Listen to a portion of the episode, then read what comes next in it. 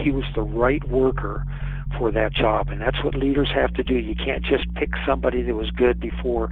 You have to pick someone that's really a match for the job. That's what Nehemiah did. That's what good leaders do. He knows you by name. He loves you. He cares about you. He's in the business of rebuilding broken people into redeemed people, and he accomplished that on Calvary once for all.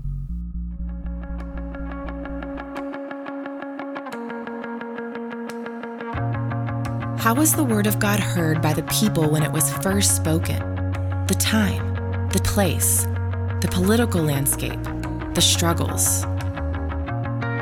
And how does the Word of God apply to this time, this place, this political landscape, our struggles?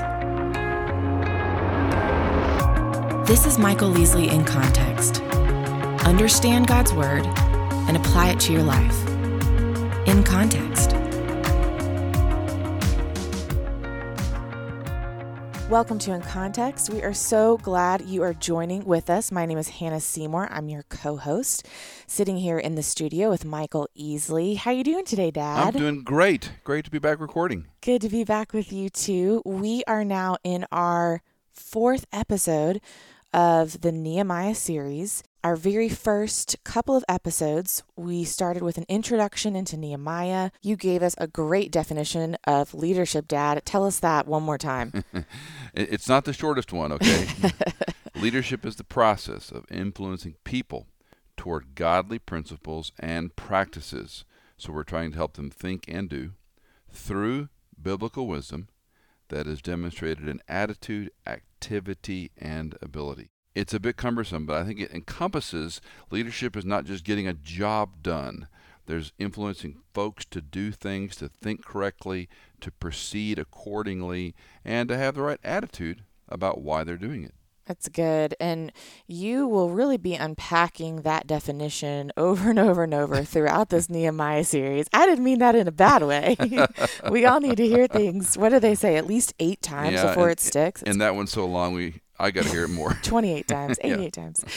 Well, so then the next 2 episodes, you took a look at Nehemiah chapter 1 and 2, and we heard from some of our friends who are incredible leaders. We've heard from Dave Ramsey, Stephen Mansfield, Janet Parshall, Coach Les Steckle from the NFL, several folks. I won't keep listing them all, but all of that to say, if you are just joining us for the first time on this episode, go back. Start with the first episode that is called Nehemiah and the Leadership Process, because all of this builds on itself. So today, where are we headed in this episode, Dad?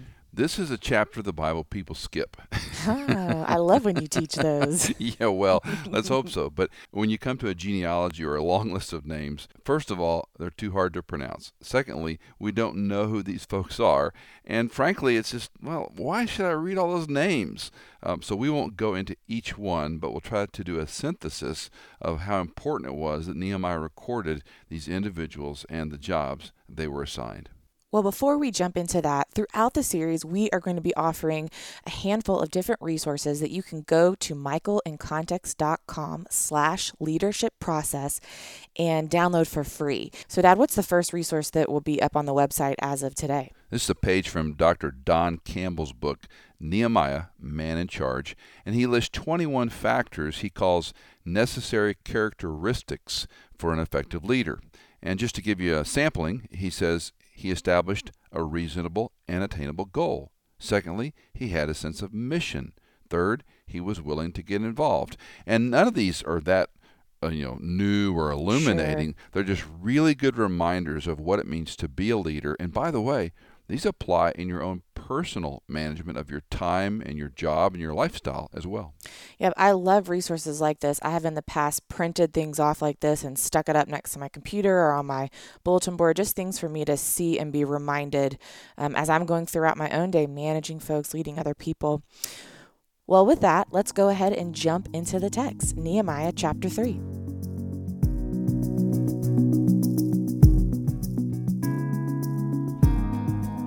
Well, as we ended chapter 2 of Nehemiah, in verse 18 we read, I told them how the hand of my God had been favorable to me, and also about the king's words that he had spoken to me. Then they said, Let us arise and build. So they put their hands to the good work. In chapter 3, it begins with, Then Eliashib, the high priest, arose with his brothers, the priests. I find it important to note, let us arise and build is the rallying cry. And then in chapter 3, we see the high priest arising with his brothers and priests to build the sheep gate. It was Peter Drucker, I think, who said, when you have a lot of issues, a lot of problems in front of you, you have to line them up one at a time. My personal mantra is you do the next thing, because when you have a major project in front of you, it becomes overwhelming. At least for some of us it does, and big projects for me always seem to have a life of their own. But you just have to do the next thing, one thing at a time. Now we're going to see in chapter 3, and from a high overview, a synthetic look at the chapter, are a number of repetitive terms and a progression. If you took out a map of the wall at Nehemiah's time, it's going to be a counterclockwise move around this ruined city wall, and we're going to see how sequentially and organizationally Nehemiah instructs his folks to rebuild the wall. Let me note also, at the beginning of chapter 3, a high priest is mentioned. A high priestly role was key to one thing, worship in Israel. Once in a lifetime, the Levitical order went through a process to select the high priest. That designation made him the one who could go in and have this closest connection, this closest sacrificial relationship with God. Don't miss the overview of this book. They're rebuilding the wall so they can worship God in the place where he put his name. That's the whole reason of this book, is to rebuild that wall, to reestablish worship. Well, let's step back just a minute and notice, number one, delegation. Nehemiah, in a sense, is delegating individuals who live near a portion of the wall or who have ownership in a portion of the wall. Again, verse 1, Eliashib the high priest arose with his brothers, the priests, and built the sheep gate. They consecrated it and hung its doors. They consecrated the wall to the tower of the 100 and the tower of Haniel. Now, why do you start with the high priest? Obviously, he's leading the worship. Notice he's building the sheep gate. If we don't slow down, sometimes we miss the obvious. Why do you have a sheep gate into the city of Jerusalem?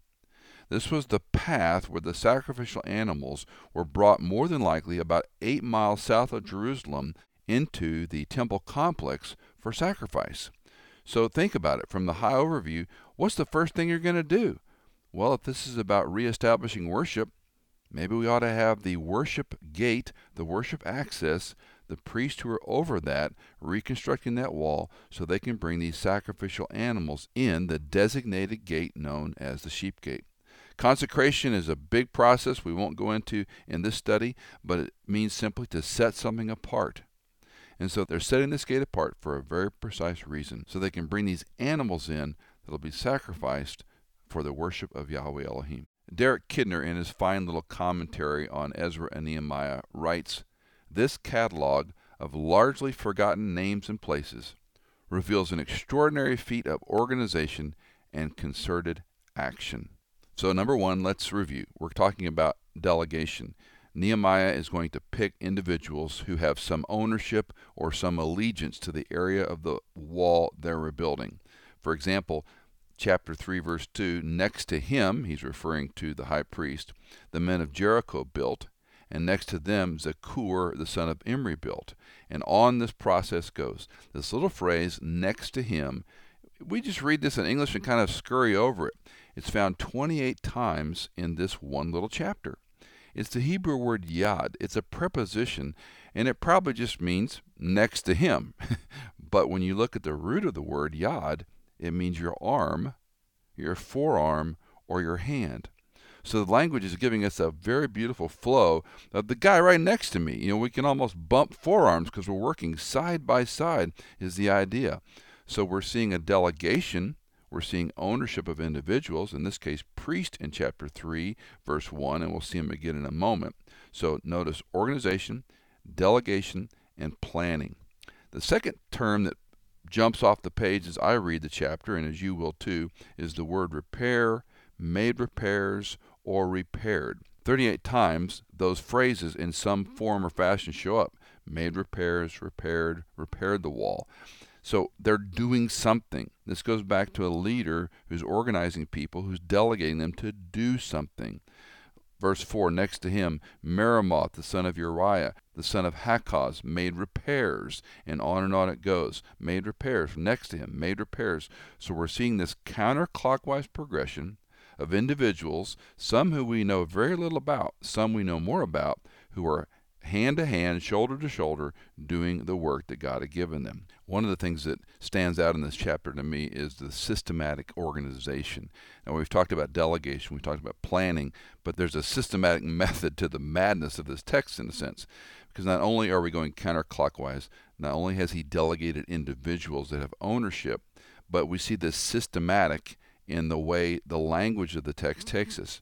And let's take a sidebar from this and ask the question, when it comes to leadership, when it comes to leading people in their lives, what are we doing? We're making repairs. We're fixing something that was broken. There's a systematic process. If your car's not working, you have to take it to someone who has knowledge. It has to be diagnosed. You have to perhaps replace parts. It has to be worked on. The same is true in our lives. If we have struggles in our marriage, in our work, we need people to help us diagnose what's going on, to make repairs, to adjust things. It really is a good metaphor of all life. The Christian life is making repairs of our sin, of confession, of repentance, of going back and trying to do things well the next time. That is, in a sense, the Christian life. So this rebuilding the wall is a pretty good parallel of the Christian life and how we're always in the process of growing and maturing and making repairs. Everything we buy in life wears out. Everything we buy becomes old and outdated. These are good reminders to me of the wall, obviously disrepair, because they had not maintained it. And so now they're making repairs. At the higher level, it takes a leader to appoint people to do the right thing with the right tools, the right abilities, the right ownership. So we're seeing this little snapshot of names that we don't necessarily know much about, but they're systematically involved in making repairs that were unique to their job, their function, their skill set. Another observation as you go through it is how often things like gold and perfume is mentioned. It seems strange that you'd have people that were goldsmiths and people that made perfumes would be listed in the reestablishment of the wall. Of course, we cannot know this bulldogmatically, but my suspicion is it all had to do with what would be required to have temple instruments for sacrifice. See, in order to have a sacrifice, you had to have the implements and the tools that God instructed Moses, that Moses then handed off to Aaron for the priest to build. And the Levitical priest had a very sophisticated, complex job, from the tools that the animal was sacrificed with, to what parts of the animal's entrails were removed, what was burned, what was refuse, what was done with the ashes. All of these tools, basins, were designed by God, given to Moses, given to Aaron for his priest to build. So we have these goldsmiths mentioned in here. They weren't making jewelry. These goldsmiths, more than likely, again, this is somewhat speculative, would be involved in the tools that were then going to be required for sacrifice to be reinitiated once the complex was built and protected by the wall. The same with the perfumers. There were certain spices and herbs that were set aside for worship of God, and they were only to be used for that. If they were used improperly, there were sometimes grave consequences. So when you read these lists of them making walls, goldsmith, perfumers, and so forth, keep in mind this more than likely had to do with the implements, the tools that were going to be used once they were able to offer sacrifice again. As we go through chapter 3, the Levites pop up again in verse 17. After him, the Levites carry out repairs under Rum, the son of Bani. It's an obscure reference, but I think what we're meant to see is in chapter 3, verse 1, the priests are working on the sheep gate, because that's where the animals for sacrifice came in. And it seems as though they finished their job. And so now they're deployed to help others as they continue making these repairs counterclockwise around the wall. By the time we get to the end of the chapter, we read, between the upper room of the corner and the sheep gate, the goldsmiths and the merchants carried out repairs. Chapter 3, verse 1 begins with the sheep gate. Chapter 3, verse 32 ends with the sheep gate and the goldsmith and the merchants. So we've got this parentheses, if you will. It seems as though this counterclockwise methodology, this organization, this delegation was simple, was transferable. People were hand-to-hand, side-to-side, working alongside to accomplish the rebuilding of the wall. Now, let's end where we began. These names are not all that well known to us. If you're a pretty good Bible student, you're a BSF or a preceptor, if you're one who studies Scripture well, you may know some of the stories mentioned here. More than likely, we don't know that much about individuals. But I find it striking, no matter if it's a genealogy or a chapter such as Nehemiah 3. Remember, individual people are important to God. If these names are recorded for all eternity, and you and I will meet them someday, they're recorded as part of the wall-building process. It was important for God's people to remember them. That applies to leaders today, doesn't it? Don't we all like to hear a leader call us by our name? Isn't it impressive when someone remembers our name? How many times have you remembered someone's name and it impresses them? I think it was Dale Carnegie who said the most important word a person ever hears is his own name, her own name. Well, that's a good lesson for any of us, whether we're in leadership or not. People are important to God, important enough that their names are recorded for all time, for all to read. Your name's important. You're important to God. I'm important to God. He knows our name. He knows all about us. He loves us. And in this process of maturing in the Christian life, if we're using this metaphor, this leadership process from the book of Nehemiah, I would encourage you, you got to make repairs. You have to put your hand to the plow. You have to work with others. You may need those who can help you diagnose what's going on in your own hand, in your own heart. You may need others to come alongside you. In fact, we all do. And this rebuilding of the wall, remember, was to reestablish worship. The whole point of the book of Nehemiah was to replace the wall so they could worship where Yahweh had put his name. That was the only place they could offer sacrifice in the way God intended. Fortunately, Christ has come. Fortunately, there's no need for a temple complex anymore. Fortunately, any and all can put their trust in Christ and Christ alone.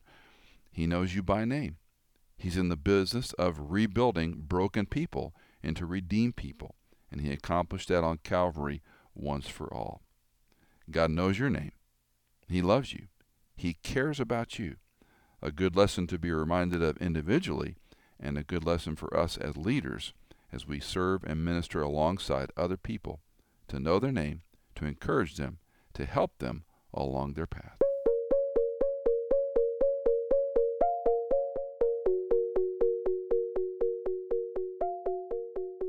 You know, Dad, the name piece is really interesting. How important truly knowing other folks' names, people using your name really matters. I really early on in my job at Belmont, it was actually my third day on the job, I got to meet Vince Gill and Amy Grant. And I mean, you know, meeting those two folks for me was like so huge. I was trying really hard to act casual and not be starstruck. And be normal. Yeah. Mm-hmm. But I met them, and then probably 2-3 years later, Amy came back on campus and we were doing something else with her. And she knew my name. And I thought, certainly she probably had just asked someone right before she walked up to me or whatever.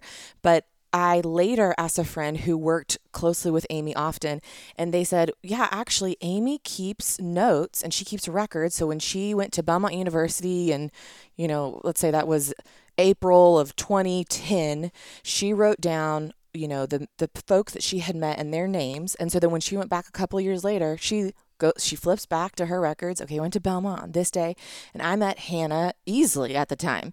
And I met, you know, and so when she shows up at a location where she's been before, she's already reviewed folks' names. I mean, how crazy is that? It's intentional. It speaks a lot. And, you know, sometimes we're starstruck not just with performers or even leaders, but just people of influence. There's an elder at the church that your mom and I attended when we were in seminary named Dr. Alan Hull, and I'll never forget running into him in an airport many years later. We were going different directions. I said, Dr. Hull, and we talked for maybe, 3 minutes, and he's a person who faithfully prays for me, and he First thing he said was, I've been praying for you about such and such. Well, I had forgotten that I had asked him to pray for this thing, and the fact that he remembered, and it just blows you away. The influence leaders have by knowing people's names, knowing about them, putting others more important than ourselves. And one of our friends that we were fortunate to grab some time with was General Lauren Reno, a 3-star retired Air Force general, a prince of a man, and his book is called 10 Leadership Maneuvers. And we got him on the phone and asked him some questions, and he gave us a neat perspective about the chain of command, obviously being military, the chain upward, the chain laterally, and the chain down. And let's hear some of his comments about how important it is to know these people, to rub shoulders with the people with whom you work and lead. My first starting point would be to think of Jesus and the way he identified with his disciples. I've been reading in Luke recently, and in the first 9 chapters, it was either 2 or 3 times when the scribes, Pharisees, Sadducees, whoever, was asking the disciples specific questions. The text says, and Jesus answered and gave them the response. So he was right there and identifying with them so much that he took the question intended for them and responded back to them. In my own leadership, I think of identifying with people you influence in 3 ways. One is down the chain, and that's the one that's thought of most often. And I would regularly put on my schedule footprints, just the word footprints. And that meant I was going to walk out of my office and out to where my people were in a different building on a flight line, and I would just walk up and talk to them and see what they were doing. I had no agenda. I didn't announce where I was going because I didn't want their bosses to show me what they thought I wanted to see. I wanted to see and hear what was really going on. So footprints down the chain. Across the chain is really important for identifying with people that you influence. Like Nehemiah, I had a close friend, his name is Gary Ritchie, and Gary went with me to Brazil on a mission trip. Now, he's contemporaneous with me. He was a civilian in the Air Force, but a wonderful leader, strong, powerful leader, and I took him on a mission trip with me because I wanted to identify with him in that way. And then seldom talked about is up the chain. I remember one time at the Pentagon when the Chief of Staff of the Air Force asked if he could come and see me, and when I was going on a trip, and my secretary told me about this, and sure enough, he wanted to come to my office to see me because he wanted to ask me if he could have the services of one of the people that worked for me. The irony is, everyone that worked for me worked for him, and he didn't have to ask. But he not only asked, he came to my office to ask. And that was a wonderful demonstration of identifying with the people that you influence. He showed me how a leader can be deferential in an appropriate way. Well, I just loved what General Reno had to say about identifying with the people that you influence. Another part of the leadership process that I think we can take from Nehemiah chapter 3 is this idea of enlisting the right workers. Indeed, and as we look at Nehemiah's assignments, I think it's important. These workers were working next to their home in some cases, in areas of their skill set in some cases, but also in places that they had ownership, as we talked about with the priest, for example. Now, this isn't just delegation. It's not just assigning a project. It's an incredible ability to tap in, to know people, what motivates them, and to say, can you do this job? You know, from my vantage, it's the most difficult part of leadership, whether you're working with volunteers or paid workers. You've got to find people that have ownership, commitment, work ethic, a willingness to contribute to a team, an I'm willing to work to help attitude. In some ways, they're pretty easy to spot. It's my perception, however, there are fewer of these kind of people. So from a leadership aspect, it's difficult to find people that are willing to say, hey, I want to work, I want to help, I want to make that project successful. Now, every leader I know hates it when someone says to him or her, well, I don't know if I can do that, or that's not my job, right? I don't want to do that. That's become a common trend today working with people in any kind of group. On the other hand, leaders love it when someone says, wow, that's a tall order, but what about this? Or I think we can do that if we do this. Hannah, I think the other side of that is leaders can shirk from asking people to work a little harder. They're unwilling to evaluate people. It's harder to confront someone, especially in this real politically correct environment about hurting people's feelings, and it's all about me. But I will tell you, as a leader, when you find people that say, that's tough, I don't know how, but what about this and what about that? That's what we're looking for. And so leaders and the leadership process is, can you find the right workers? It's an old axiom, getting the right people on and off the bus. I think it was Fred Smith that said long ago, the time to fire someone is before you hire them. Wow.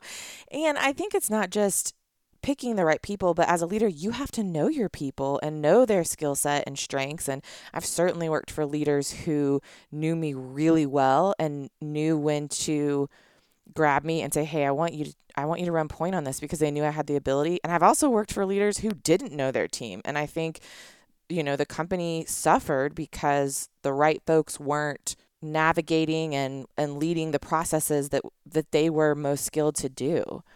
Evaluation processes have become either so sophisticated or non-existent. Yeah. And I've tried for years, and I won't say I've succeeded. I've tried for years to say, what are the three things this person needs to accomplish? What are their three skill sets, the three areas they need to improve or need to work on? We used to say strengths and weaknesses, but you can't say weaknesses anymore because you hurt somebody's feelings. So what do you need to work on? And even in my own planning, I have got to go back to what are the things that only I uniquely can do. And I've got to have the humility and courage to say, I need help with X. Yeah. I need help with Y. Yeah. This isn't my skill set. One thing we read about in leadership studies is a thing called elasticity. You can stretch a person to a degree, sure, but you can't stretch them past their competency. So if you've got a quiet person on staff or a quiet volunteer, sometimes it's good to throw them a task and say, would you be willing to? Mm-hmm.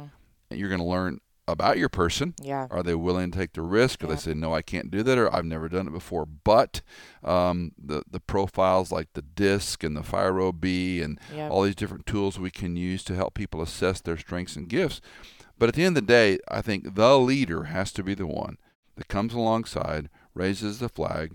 As Nehemiah walked the wall, he knew these people. He knew when to encourage them, when to confront them, when to help them. And that's what we're all looking for, right? Right. We love having an attaboy. Yep. And we also love saying, would you be willing to try this? Yep. And unless we're asked, unless we lead that as a manager, a leader, mm-hmm. unless as an employee, someone who works and reports to someone, how will we ever know if we're being used to the best? Yeah, that's right. Well, let's listen to another piece of your conversation with General Reno, where he talks about what enlisting the right workers looked like in his own job as a general. Someone wrote a book on leadership and the importance of getting people on the bus and then getting them in the right seat. And there are some people that are just magnificent at some things and not very good at other things. And so the wisdom of the leader is to get the trowel in the guy's hand that can really trowel, and get the wheelbarrow in the hands of the guy that can really wheelbarrow. In the case of Nehemiah, I think of Jesus enlisting the right workers. You know, he had a lot of people that followed him, and then there were the 70, and then there were the 12. And then you think of the Mount of Transfiguration, Peter, James, and John. So there were the three of the 12 that were the closest. When I was at Tinker Air Force Base, we competed with some commercial firms for some workload to move from one base to another, in excess of $10 billion, as I recall. But the guy that organized our team, he pulled men and women, young and old, experienced and eager. I mean, a whole skill set. Some were financials, some were engineers, some were supply specialists, some were logisticians, some were transportation. And he didn't just go to one group or one kind of people. He went across the spectrum and assembled a team that was able to write a proposal and then execute it. I can't help but think of, when you talk about enlisting the right workers, that team at Tinker Air Force Base. I also think of the time when I was a commander in technical training, and I was looking for a squadron commander in a certain squadron. And back in that day, I was able to reach out to about whoever I wanted, and I interviewed almost 20 people and finally picked one that had a great skill set, had a good track record, but had a skill set that was really tailored for the flexible and broad responsibilities that that particular squadron is going to have. His name is Charlie, and he turned out just to be a wonderful commander, got promoted to colonel, and went on to great things in the Air Force. But he was the right worker for that job, and that's what leaders have to do. You can't just pick somebody that was good before. You have to pick someone that's really a match for the job. That's what Nehemiah did. That's what good leaders do.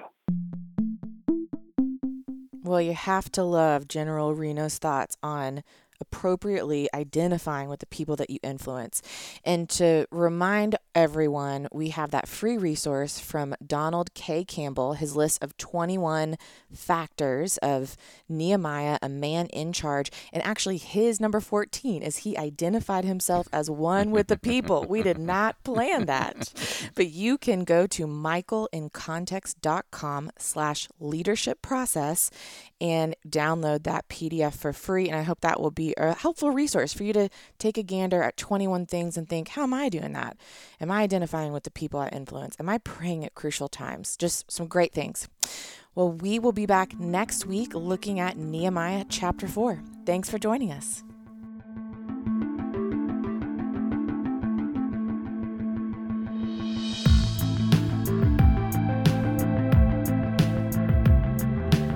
Michael Easley in Context is fully funded from donations by our listeners.